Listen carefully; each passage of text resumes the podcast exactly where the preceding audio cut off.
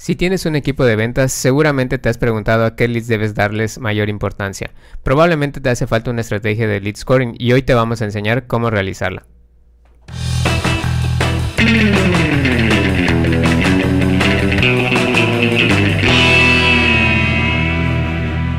¡Internet! Eso. ah, emoción. ¿viste? Ay, alguien sí desayunó el día de hoy. Hola, Internet, ¿cómo están? Aquí estamos de vuelta. Para un este- nuevo podcast. Este nuevo podcast, en- bueno, nuevo capítulo de podcast, nuevo podcast no es, ya tenemos Mágico, fantástico. dos años ininterrumpidos. Ah, dos años ininterrumpidos. ¡Qué Ah, emoción! ¡Qué emoción! bueno, pues aquí estamos de nueva cuenta con ustedes trayéndole un tema de vital importancia, como dijo Edwin, que es el lead scoring. Que si no lo han escuchado, entonces hay un problema ahí.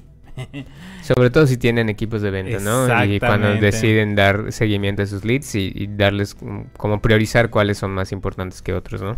Claro, claro. O, que de- o determinar qué estrategia seguir con los otros leads que tal vez no están listos para tener, tener- terminar una compra. Claro, como mencionó Edwin a grandes rasgos, el lead scoring es les va a ayudar a optimizar su atención a leads y también a clientes en algunos casos.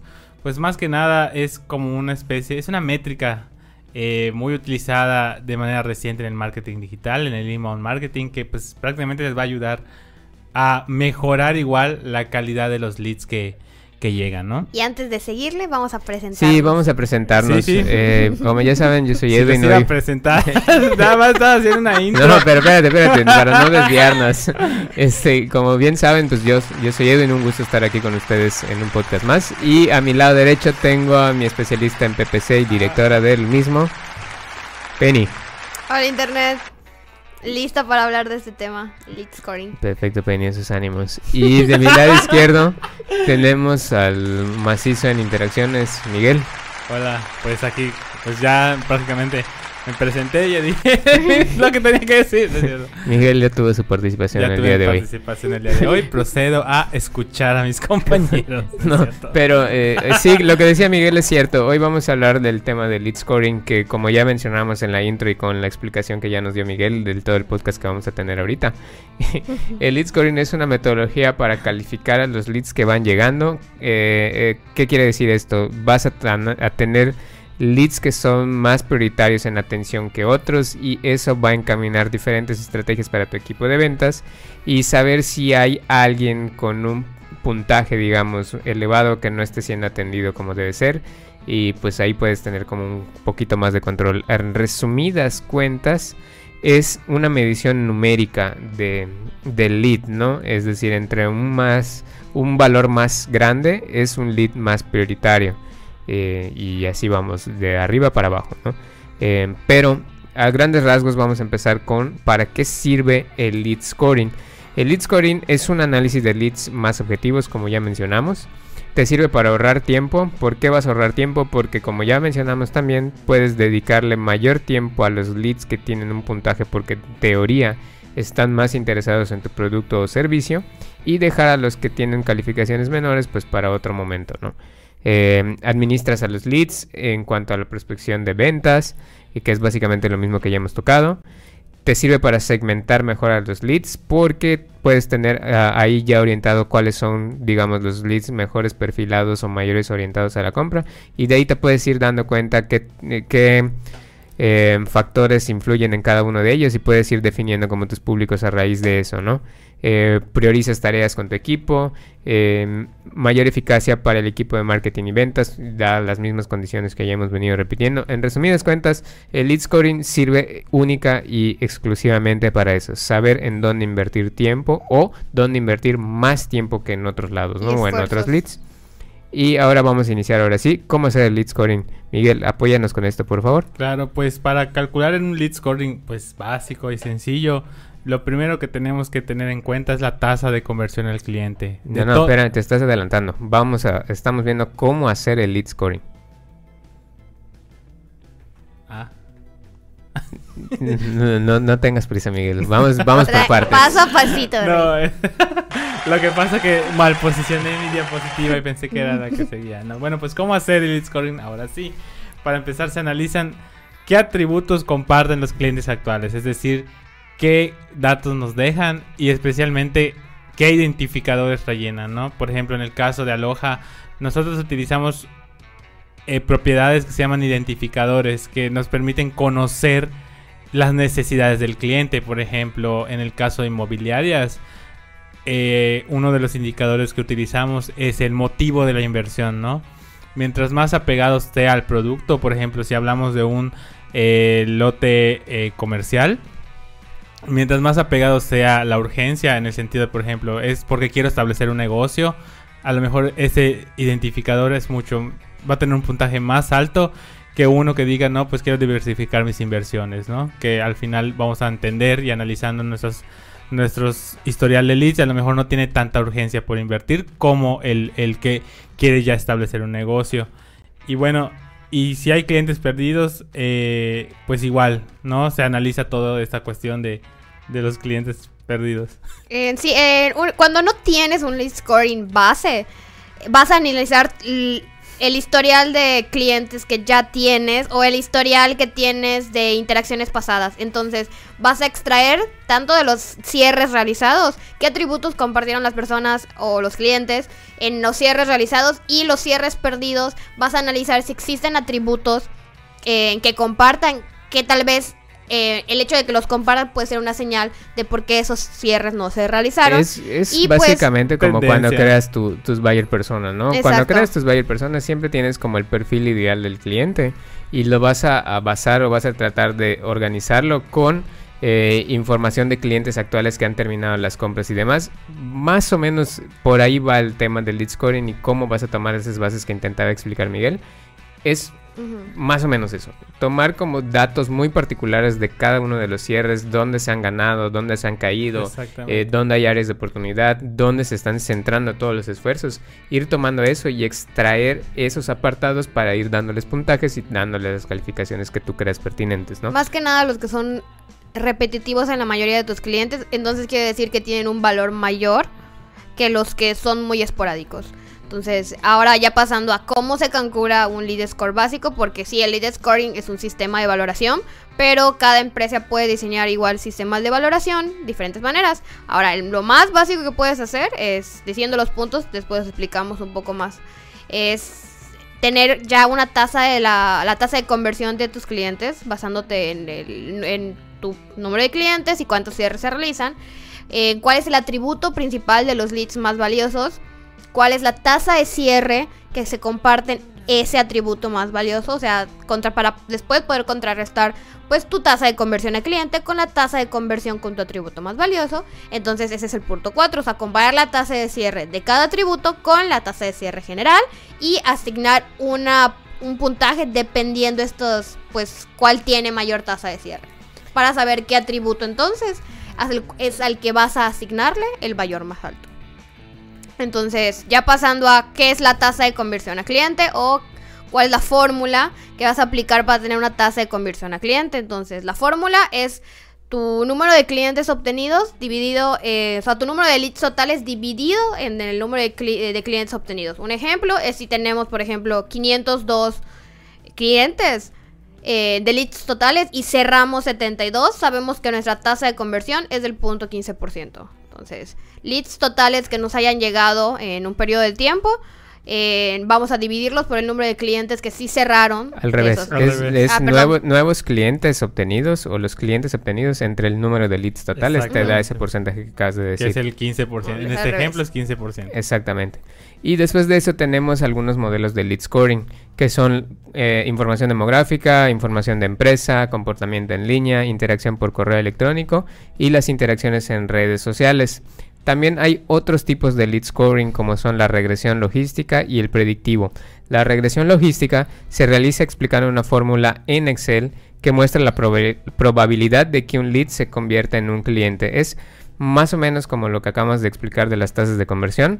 Em, es similar a esto. El predictivo usa los principios del Machine Learning para analizar miles de datos, identificar tus mejores leads Eh, también lo puedes hacer como de manera, eh, digamos, con las bases que acabamos de tocar, eh, de cuáles son las similitudes entre clientes. Más o menos es eso de lo del predictivo, ¿no? Re- regresando un poquito a los modelos de lead scoring, ¿a qué nos referimos con que son modelos? Por ejemplo, como mencionamos que vas a buscar qué atributos son los más importantes, un modelo de información demográfica que a ti te importa como atributo es, por ejemplo, por eso depende, tu sistema de valoración va a depender mucho de, de qué vendes, cómo vendes, a quién le vendes. Entonces, si fuera información demográfica uno de tus atributos más importantes, puede ser que tú solo distribuyas en cierta ciudad.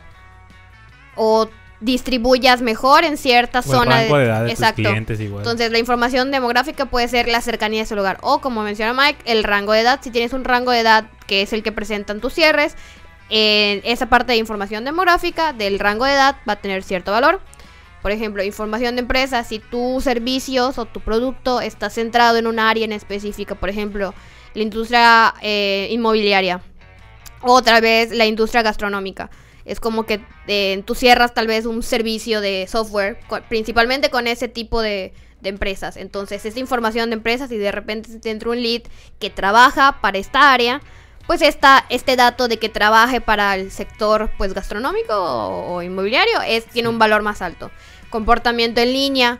Esto igual si por ejemplo tuvieras un servicio que fuera puramente en línea, un servicio de streaming o tienes un servicio igual de software o un servicio de, ser- de internet, e-commerce. cualquier tipo, entonces el comportamiento en línea puede ser un, un dato. Igual entran en juego, por ejemplo, eh, si han interactuado con ciertos landing pages, por ejemplo, si entraron a lo mejor por una landing page dedicada a una oferta especial, si visitaron un artículo de tu blog específico, muy, específico, si por ejemplo, igual, por ejemplo, en Hotspot adelantándonos un poquito, si interactuaron con un anuncio o con una campaña determinada, etcétera. Exacto, igual puede entrar por medio de interacción por correo electrónico, entonces esto igual puede ser un medio de atributo que puedes utilizar para valorizar. Por ejemplo, si estás manejando una campaña de marketing muy específica o sacaste una promoción y es que es por un periodo de tiempo, entonces tal vez le vas a asignar, vas a hacer un lead scoring que solo vas a aplicar durante ese periodo para priorizar estos leads para que tengan salida dentro del periodo de tiempo de tu promoción. Así como igual puedes manejarlo por interacciones en redes sociales. Que eso Y- ya más o menos sabemos cómo funciona, ¿no? Exacto. Entonces, ya de los que mencionaba, eh, estos son algunos modelos que podemos aplicar utilizando ya la fórmula de la que ya hablamos, es el lead scoring básico, sacando los atributos. Y sí existen otros, como mencionaba Edwin, eh, modelos en que podemos aplicar de lead scoring, eh, pero ya la, realmente tanto el proyectivo como la regresión, regresión eh, logis- de logística están pensados pues para sectores más elaborados. Con esto me refiero a procesos eh, muy específicos. Entonces, por ejemplo, la regresión logística tal vez está para pensada, está pensada tal vez para, o sea, menciono lo de Excel porque estamos hablando de las probabilidades eh, de la conversión de un lead y tal vez están tiene una necesidad de tener una base de datos muy larga para poder utilizar la regresión logística, así como el hecho de utilizar, por ejemplo, el lead scoring predictivo, que es muy eh, acertado, pero pues necesitas el uso de un software que utilice, utilice los principios del machine learning, el cual pues tu empresa tendría que tener una inversión alta para poder aplicar este tipo de, de sistema, que este tipo de sistema lo que hace es que toma tu base de datos, analiza eh, miles de datos de cada uno de tus leads, o sea, realmente eh, revisa toda tu base de datos y crea una puntuación predictiva, porque lo que tú harías, por ejemplo, semi-manualmente de analizar estos atributos, pues el programa lo hace por ti y extrae todos los datos coincidentes de tus leads y ya crea un sistema de puntuación que puedes ir recreando cuando vayas entrando en nuevos leads. Y ahora vamos a hablar de un tema que creo que no hemos tocado del todo en estos podcasts, que es el método BAN. ¿Qué significa BAN? Es el Budget, Authority, Need and Timing. Exacto, este método pues funciona para hacer lead scoring. Dígame, ¿qué es el método BAN, Mike? Eh, pues es un método desarrollado por IBM, pues, la empresa IBM de informática, y pues es la metodología más efectiva para cualificar leads y saber si realmente están interesados, ¿no? Y permite a los vendedores determinar si un prospecto tiene posibilidades de comprar y si deben de invertir sus esfuerzos en él. Aquí, bueno, normalmente nosotros no es como que dejemos un lado a los, a los leads que no nos, que no tengan tendencia a comprarnos, sino que les damos, eh, llevamos una estrategia diferente. Eh, Edwin no me dejará mentir, ¿no? Por ejemplo, a los leads que pues tienen una mayor tendencia, tienen una diferente nutrición de leads, una diferente comunicación por parte del vendedor, comparado con, con leads que tienen una poca tendencia. No los dejamos de lado, al menos no como menciona estrictamente la metodología BANT, pero se le da un trato diferente, ¿no? Para tratar de convencerlos y finalmente convertirlos Entran en, en diferentes procesos tal vez de nutrición y se les da una atención diferente a los leads que sí eh, pues completan el lead scoring. Eh, más o menos cómo se realiza esto. Como ya mencionamos, el método BAND tiene pues el nombre BAND porque va por cuatro eh, factores, que son los cuatro factores, eh, no cuatro atributos que debemos tener en cuenta para el lead, que Claro. es el presupuesto, la autoridad, la necesidad del producto o servicio y el tiempo de cierre. Entonces, eh, el sistema Avante dice que si un lead cumple tres de los cuatro, es prioritario, es un lead caliente, eh, entonces debe atenderse inmediatamente. O sea, si, si cumple cuatro o tres de los cuatro, debe atenderse inmediatamente por un vendedor. Si cumple menos de tres, o sea, que decir, si cumple dos o uno, entra en un sistema ya de nutrición, pero le da una gran prioridad a el factor del presupuesto, es decir, la B es lo más importante. El presupuesto quiere decir si la persona tiene un presupuesto o tiene el presupuesto para invertir en tu producto o servicio.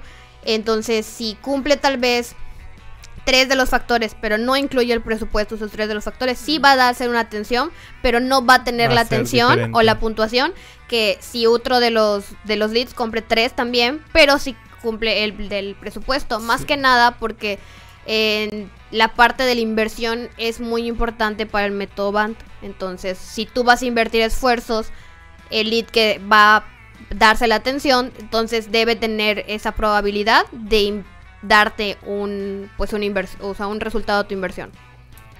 Claro, entonces creo que con esto que ya explicamos podríamos pasar a los ejemplos de lead scoring que son como más eh, gráficos y, Y son más, más- comprensibles más para todos. Entonces empezamos, Mike, el, el ejemplo o el primer ejemplo que tenemos, ¿cuál sería? Sí, pues mira, empecé con un- eh, empezamos con un ejemplo eh, pues sencillo, que es un lead scoring para una tienda deportiva.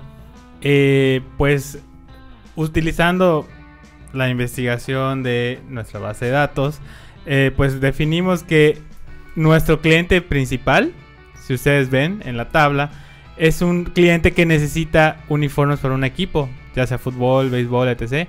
Y normalmente le damos el mayor puntaje, ¿por qué? Porque quiere decir que tiene un, gran, un presupuesto más alto comparado con a lo mejor una persona que solo va y compra eh, eh, y solo quiere, no sé, ropa para entrenar o quiere ropa para regalar, ¿no? Normalmente, pues si nos ponemos en esa jerarquía, el que quiere comprar ropa para regalar, pues está buscando normalmente algo económico, ¿no? Que no sea tan barato, pero que pues esté dentro de su presupuesto.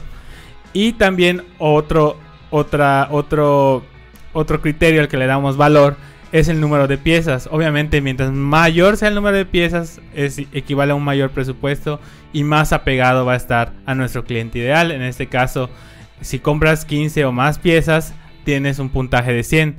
Pero en el caso de que vaya disminuyendo, pues baja un 60, ¿no? Baja drásticamente porque pues de 15 a una pieza hay una gran diferencia de ingreso, ¿no? También un lead scoring es por deporte. Normalmente los deportes más populares, ¿cuáles son? Fútbol, básquetbol, ¿no? Y normalmente esos tienen un puntaje de 100. En cambio el rugby, vamos a decir que sí, ok, vendemos playeras de rugby, pero pues seamos sinceros, al menos acá en México, no es un deporte muy conocido o muy popular y por eso tiene un puntaje de 75, ¿no? Analizando toda nuestra base de datos. Y el tipo de prenda, pues normalmente, tipo de prenda o vamos a decirle de herramienta o, o ¿cómo se llama? El, eh, de- pues prácticamente para el, Instrumento. el para realizar eh, la actividad deportiva, ¿no? Por ejemplo, una playera creo que es lo más común de, de- adquirir en una tienda deportiva y por eso tiene un puntaje de 100, ¿no? Eh, igual unos tenis, pues obviamente en, en el en, al menos que sean unos tenis o unas zapatillas muy especializadas, pero pues igual es la segunda prenda más adquirida en una tienda deportiva, por eso tiene un puntaje de 90 y una raqueta pues tiene un puntaje de 45, ¿por qué? Porque es un producto que sí, sí al final sí, sí hay un público pues, pero no es tan común como lo es con los productos anteriores, ¿no? Claro, y un ejemplo como más eh, sencillo de lead scoring sería el lead scoring para inmobiliarias, Exactamente. que lo hemos medido de la siguiente manera, con dos propiedades que serían el tiempo de inversión y aquí damos tres variantes, inmediatamente, dentro de tres meses y dentro de seis meses o más tiempo. ¿Por qué? Porque si el tiempo de inversión es inmediato, pues obviamente hay que darle el 100% de la prioridad, por eso tiene un puntaje de 100.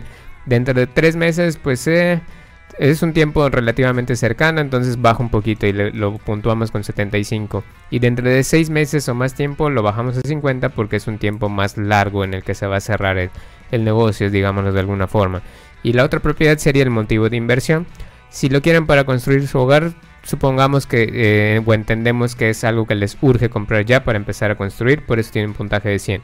Construir un lugar y rentar, pues eh, puede ir un poquito más lento, eh, tiene el dinero para hacer la inversión, pero el tiempo para adquirir puede ser un poquito más largo. Y para diversificar el patrimonio, pues nada más está buscando dónde eh, dejar su dinero. Entonces por eso van bajando las calificaciones. Incluso este ejemplo lo pueden tomar ustedes para su lead scoring o Sí. como parte de su lead scoring. Y de ¿no? hecho, pues sí, va muy de la mano con, con la ah, con la pues la metodología van, ¿no? Que es son criterios que normalmente se manejan en esas en el mercado inmobiliario. Y sí, Claro. ¿no? y en nuestra experiencia, pues prácticamente los hemos visto que sí sirven para perfilar y para calificar leads de Sí. manera correcta. Y yo creo que con estos dos tipos de lead scoring eh, queda bastante entendido y bastante explicado. Entonces pasaríamos a la siguiente pregunta que es, ¿todos necesitan hacer un lead scoring? Hay diversos factores a considerar que son la magnitud del negocio, el flujo de los leads, el volumen de información sobre los leads y el criterio existente para identificar un lead calificado. Es decir, si tú cumples con estos factores, creo que sí es buen momento para tener un lead scoring, empezar a implementarlo, eh, adentrarte más en este mundo, conocer un poquito más y empezar a darle esos, esos puntajes a tus leads para dar la mayor atención en un tiempo óptimo, sobre todo, ¿no?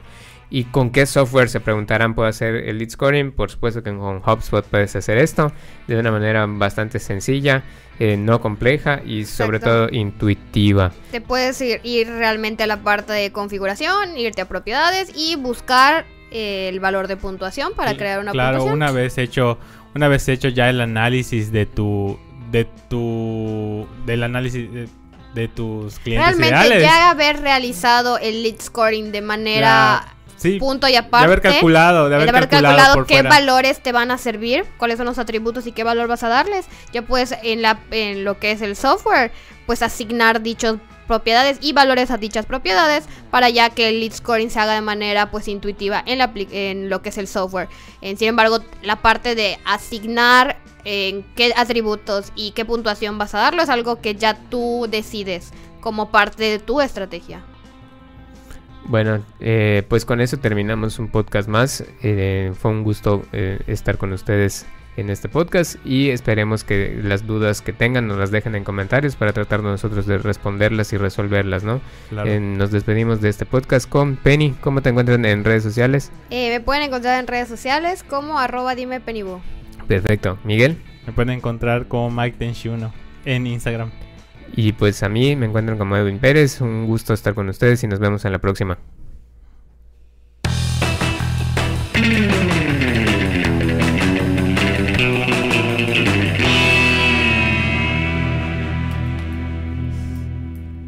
Siento que no le va a gustar a Sanshiro.